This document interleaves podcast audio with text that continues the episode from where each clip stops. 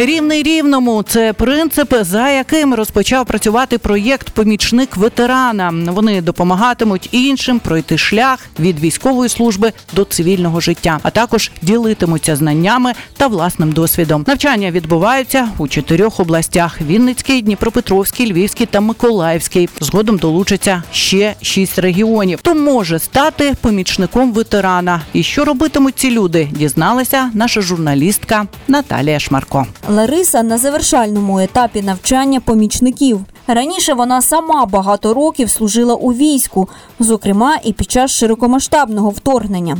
Подала заяв, пройшла тести, проходила співбесіду. Таким чином я потрапила на цей проект. Моя мотивація була в тому, що е, мені е, знайомо, так як я е, колишній військовослужбовець, скажімо, потреби їх. У планах міністерства у справах ветеранів підготувати помічників у кожній області. На сьогодні у нас 88 кандидатів, але вже тепер це не кандидати, а помічники ветеранів.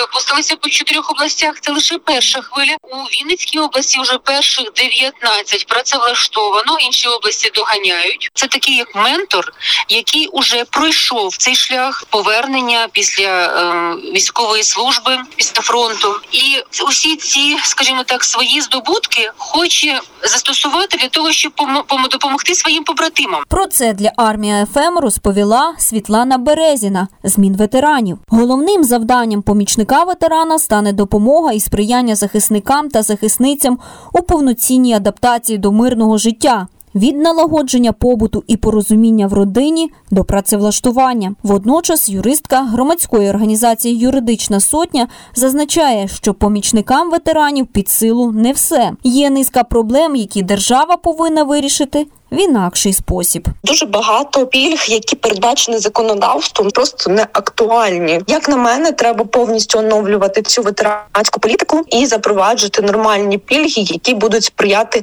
адаптації та покращення життя. Тому що те, що ми бачимо зараз, це певна відкупка, можна назвати так, від військовослужбовців, які потім стають ветеранами, тому що гроші вони не можуть забезпечувати повної адаптації в життя. Повинна бути робота, повинні бути медичні гарантії, де за якими можна скористатися. Хто може взяти участь у навчанні за програмою помічник ветерана? Для цього треба мати ступінь освіти не нижче молодшого бакалавра, реєстраційний номер облікової картки, платника податків. А головне відчувати в собі сили стати центром ветеранського життя у своїй територіальній громаді. Подати заявку можна на сайті Міністерства у справах ветеранів України.